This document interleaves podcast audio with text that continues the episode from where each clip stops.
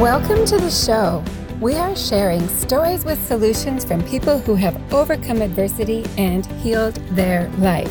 I am your host, Victoria Johnson, teacher trainer for the Heal Your Life Workshop Teacher Program and the Heal Your Life Coach Training Program. You can learn more about me and the training at the training dot c a. That's T H E training dot c a. As Louise Hay always said, the point of power is in the present moment, so let's get started. Hello, beautiful listeners and viewers. I am so glad that you have joined us again today. We have a very interesting topic today. We're going to be talking about grief, and I do know that it is something that we have all been affected by in some way. And our guest today is Alison Penna, also known as the Bad Widow. And I can't wait to ask her why that is. And she is from New York. She is a grief resilience coach. She is a number one best-selling Amazon author. Her book is The Bad Widow Guide to Life After Loss, Moving Through Grief to Live and Love Again. And I'm going to put that link for the book in the show notes. So when you are listening to this, just go ahead and scroll on down and click through for more information on that. You can also find more information on Alison's website, which is bad widow dot com. Welcome to the show, Alison. Thank you so much, Victoria. It is great to have you here. I'm always fascinated by people who live in New York. It just seems like the center of the world sometimes, and uh, so much going on. And yeah. I think sometimes, you know, for those of us who maybe live in more rural areas, maybe sometimes we think of places like these big cities where there's just so much happening all the time, and we forget about there's actually individual people living in those places with feelings just like us. Even if we live in the middle of nowhere, we're all experiencing these same emotions, those feelings like depression, fear, anger, shame, grief, and how it sometimes rolls through us in waves. And I'd love to hear your story, Alison. I know that you've had great adversity in your life and that you have overcome that. And I know that you'll be an inspiration. So wherever you'd like to begin, just go ahead. Okay. I uh, lost my husband to pancreatic cancer in on September tenth of twenty sixteen at ten ten in the morning. And he died literally in my arms. And before that, we fought for his life for eleven months. And lost the battle in the end. When you've been with someone as long as we were together, we were together almost twenty-five years, you're sort of wound around each other like vines. And so the idea of losing him, this almost other half of myself, was so devastating. In the time before he died, the doctor said, you know, slow down, do less, reduce your life, shrink your life. And that made no sense to us. Because for us, I don't know what you know about pancreatic cancer, but it's one of the really bad, vicious, fairly quick ones. So it can be six months, it can be six weeks, it can be four months. He lasted eleven months. But when they said slow down, we thought, well, why would we do that? Why would we not just live full tilt boogie until the very end? Because what we knew was that probably our time together was drawing to an end. Our love affair was going to be over. He was going to leave, and I was going to have to find some way to go on alone. And one of the things that's extraordinary about grief, so it's called anticipatory grief. If you have time before the person dies, you're grieving through that time. As a caregiver, being helpless is horrifying. So when he was angry, I was the one he lashed out at because I was the one who wasn't going to leave. But what we decided to do was we decided to live. We decided to prioritize our love for each other, spend more time together. He loved to paint and play tennis. So I created an environment where he could do more of that. I loved to sing. And I had sung open mics a lot before I met him. And then he didn't like it so much. So over the course of the years, I did that less and less and less. I knew I would not survive his illness and his dying, if I didn't move the emotions through my body. Yes, so important. So important. And it's different for everyone. So for me, for pretty much everyone, it's self-care and self-expression. So what are those things? I was going to say, tell us more about that. So what I'm hearing you say is, while your husband was dying, the two of you made the decision to embrace life and live fearlessly. And even yep. though that was extremely hard, and you know, any of us who have cared for someone along a similar path know what you're saying is so true, that we take the brunt of the abuse. We're there for everything, but it's part of the journey and part of the growing closer. So yes. you knew you had to embrace self-care to get through that, as well as after he passed to get through that. So why is including self-care into your schedule such an important practice? It's really essential because it creates a buffer zone between us and the things that hurt us. It gives us more capacity to take stuff. Mm-hmm. If you're taking good care of yourself, then you're able to. My husband, when I would say, well, I really have to go and do this for myself, he would say sometimes, but I'm the one with cancer, which was true. And what I wanted to lash back out with was, yeah, and I'm the one holding it all together. I'm the one creating the environment where we can both, up until the end, thrive as best we can. And so for him, it was to remember that besides being a, a cancer patient, going to chemo, getting weaker, losing his hair, being less able, he was also a remarkable artist. So the painting behind me is one of his works. And he was also a great tennis player, even when his balance was so bad that he would fall on the court and pick himself up and keep going. For me, it was remembering that I was not just a caregiver. And I would not just be a widow. I was a wife, a sister, a daughter. And so singing, so basically I did two cabaret shows and I sang on four stages, three songs. And it was to remind myself that I was more than what was going on, than my current circumstances. And I think you've made a really good point there on both sides of the coin. I've dealt with cancer with both of my parents. Mm-hmm. And you're right. When we hear that C word, especially in such an aggressive form, then that for many, many people becomes what defines us. And then mm-hmm. as the caregiver, that becomes what defines us. So I love what you're saying. And for those of you who are watching and listening, if you are in this position right now, whether you are the patient or the caregiver, to remember that all of those other parts of who you are are still there, and to yeah. uh, be living fully into those as much as you can, as much as time and mobility, like you mentioned, and the illness or the changes in your body will let you. And so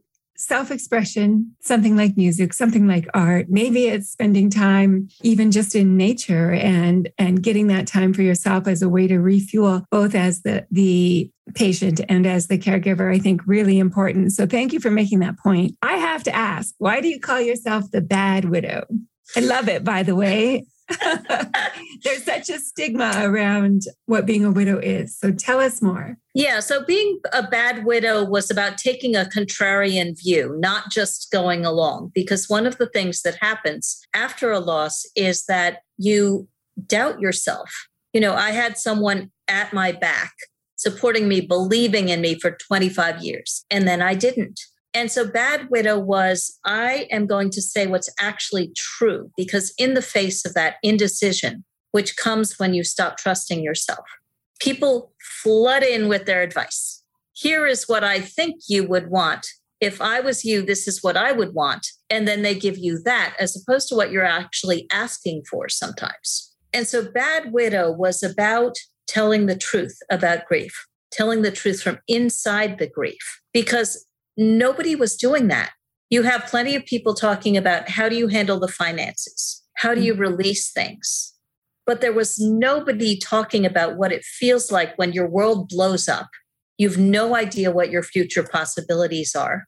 People don't know how to deal with you. So very often there are people you count on who abandon you, who leave. So you, so you felt that standing up for yourself, speaking your truth, trusting yourself, your intuition, yep. your your decisions, labeled you as more of a bad widow than the typical widow who was crying into her Kleenex box and letting somebody else make all the decisions.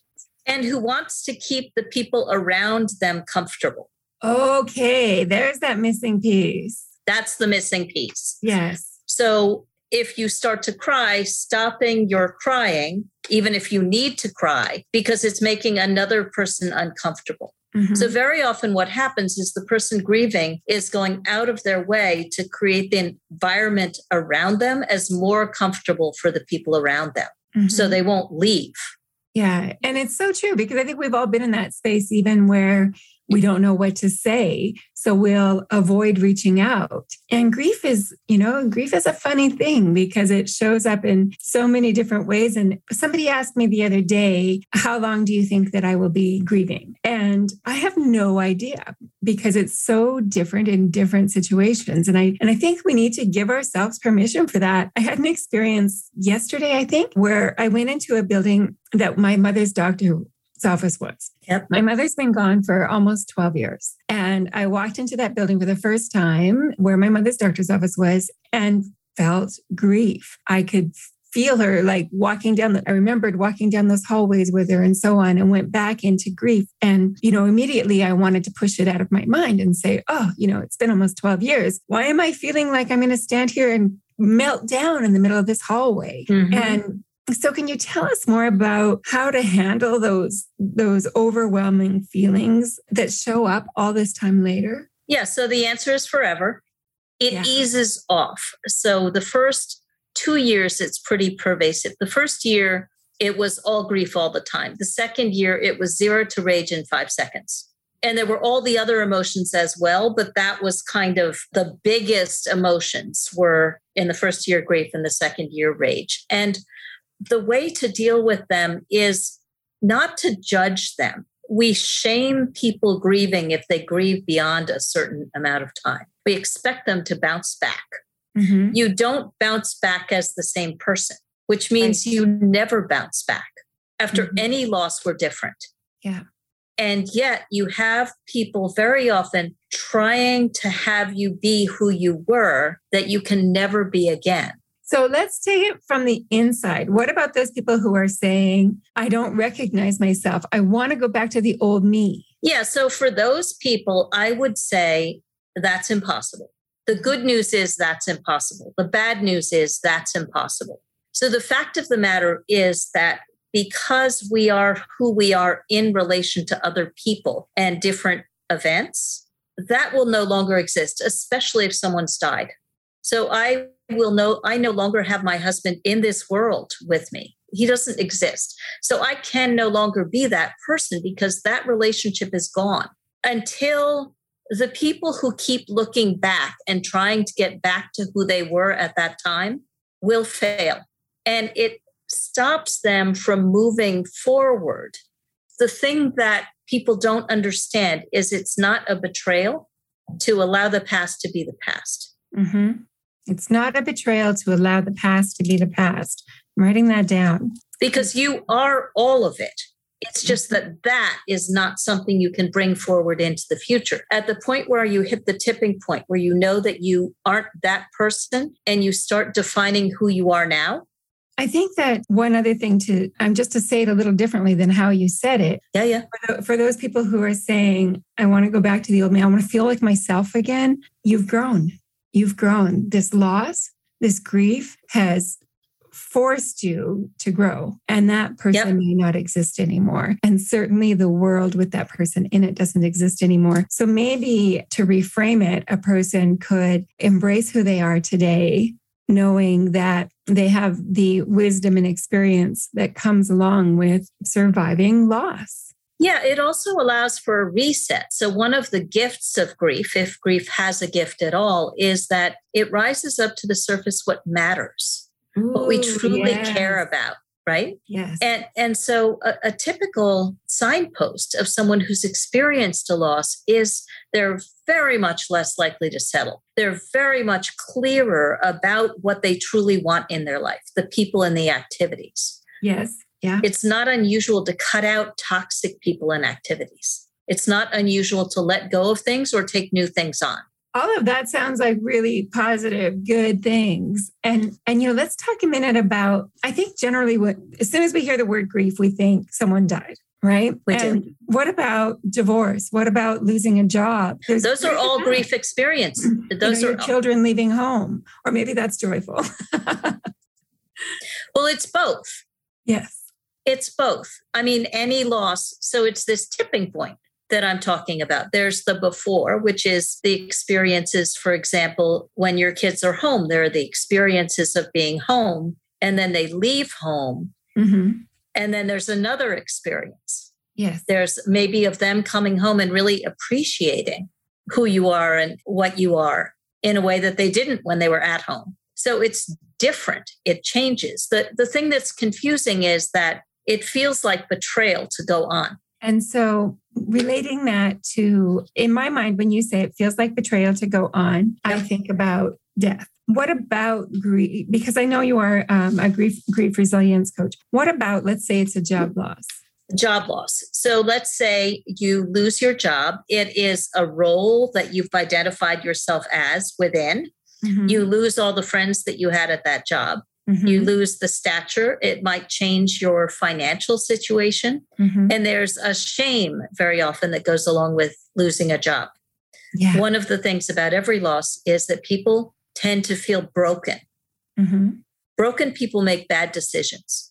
Yeah. So if you can get to that, you're heartbroken, heartbroken about losing the job, heartbroken about losing the person, heartbroken about the divorce, heartbroken about the kids moving out, not broken. That's a huge distinction. Ooh, I like it. So heartbroken, not broken. Yep. So you mentioned divorce again. So let's talk about that for a second. I hear this from my clients a lot. I was the one who decided to leave. I was the one who ended the relationship. Why am I crying? Why am I devastated? Yeah, I define loss as the death of a future imagined or co-created that will never come to pass. Can you say so that again? Loss is the death of the a future. The death of a future imagined or co-created, which will never come to pass. Wise words.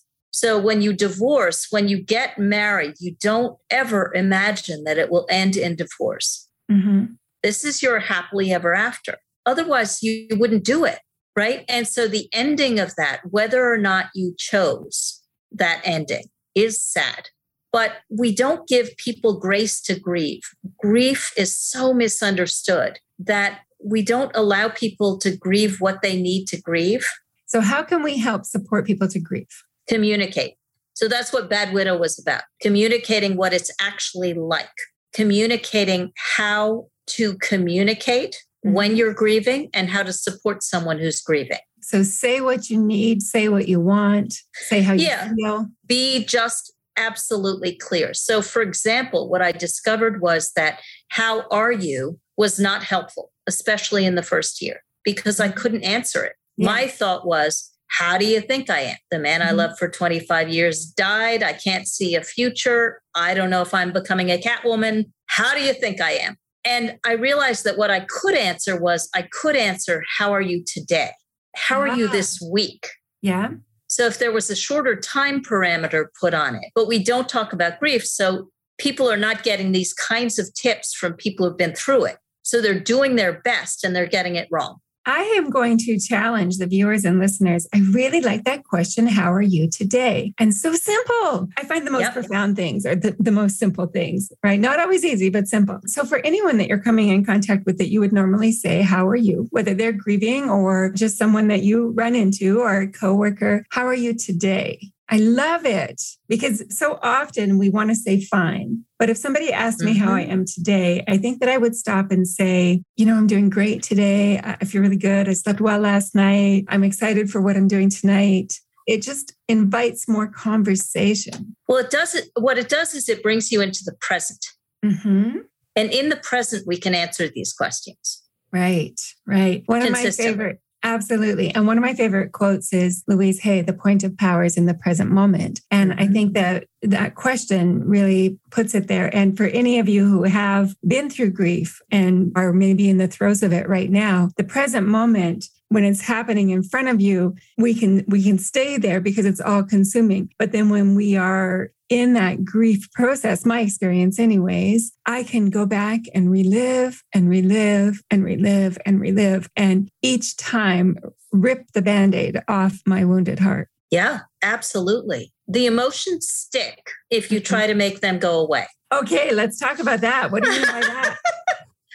The emotions so that's what, stick if you try to make them go away. Right. So if you so, try and stuff them down in a jar and put the lid on, the opposite's going to happen. The opposite's going to happen. So if you try and stuff your grief down and you keep doing that, then it never gets to move through your body and out. Whereas if you just let yourself be, mm-hmm. Now, I am not saying if you feel like crying in the middle of a meeting, you do not have to cry in the middle of a meeting. It's really important when these overwhelming feelings show up to have a plan. Because in the moment, you can't plan. You can't even think. So if you have a plan, okay, if this happens, because it might, I might walk down the hallway to my doctor's office and feel like bursting into tears twelve years later. Right. What am I going to do when that happens? Because it's not an if. What am I going to do when that happens?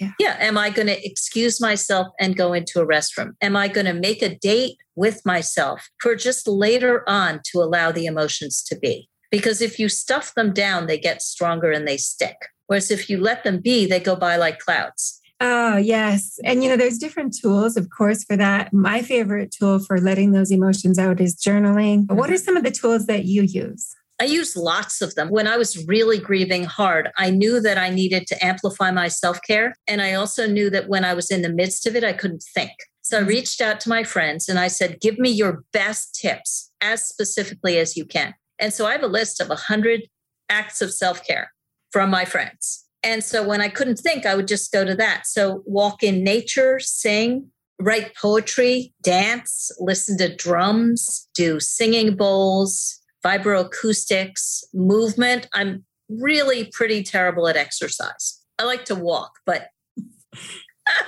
you know, I have a lot um, of friends who love it, but it's not my thing. I think that we should make the point too, to the people listening that the time to come up with the idea of what to do when we are feeling those overwhelming feelings of grief is not when you're feeling those overwhelmed feelings of grief. So when nope. you are feeling well and calm and peaceful, that's when you want to make that list. And, you know, keep that list in your phone or on a, in a piece of paper in your wallet, whatever it might be, so that you can go back and refer to that. I give the same tip a lot of times to my clients regarding stress. When we are feeling stressed, our mind's not saying, what would be a healthy choice right now? No, our mind's saying, give me food, give me this, give me that. And if you can just, the same thing with grief, list out a few things like Alison was sharing with us, keep them nearby so that you can refer to it and to nurture yourself with that self-care of practicing one of those activities while you are grieving, and cry when you need to cry, let go, and know that it's not wrong to be angry. It's not wrong to be sad. It's not wrong to be happy. All of these are normal emotions that we experience as human beings, and they are to be processed and released, staying in that present moment. Yeah, it's really important, especially when you're dealing with other people to, and, and this was essential when I started dating again, because that brought up the most grief. The most feeling of betrayal and regret and anger and, you know, why am I back in this dating pool? This is not fun. And so it was really important for me to, I would have these weird reactions. Like I couldn't trust my chemistry because I was only accustomed to the touch of my husband for twenty-five years. Mm-hmm. So my skin knew his skin. That's it. Yeah. So anything else felt, felt wrong. And I literally would say, don't touch me. If someone tried to kiss me, I had a panic attack, full on. And it became really important for me to realize that I had to ask myself if it was me, mm-hmm. if it was him, or if it was us. Right. Because then I knew what to do next. That makes sense, Alison. Just really checking in and not trying to push through the feelings. Absolutely. Yeah. I want to just repeat the name of your book here, The Bad Widow Guide to Life After Loss, Moving Through Grief to Live and Love Again. Uh, that is available on Amazon. Do you have any like final number one, either self-care or self-expression tip to leave with our listeners? Yes. The biggest tip that I would leave for you is trust yourself. Trust yourself. Any advice that you get, filter it through whether that advice is right for you. Because yeah. after that person is gone, you will live with the consequences of taking the advice. Mm-hmm. So trust yourself. Trust yourself. Brilliant advice. Absolutely. Thank you so much for being on the show, Alison. And again, that website is bad widow dot com. And thank you for joining us. Thank you, listeners and viewers, for tuning in. And just remember what Alison said, you can trust yourself. Thank you. Thank you for joining us today.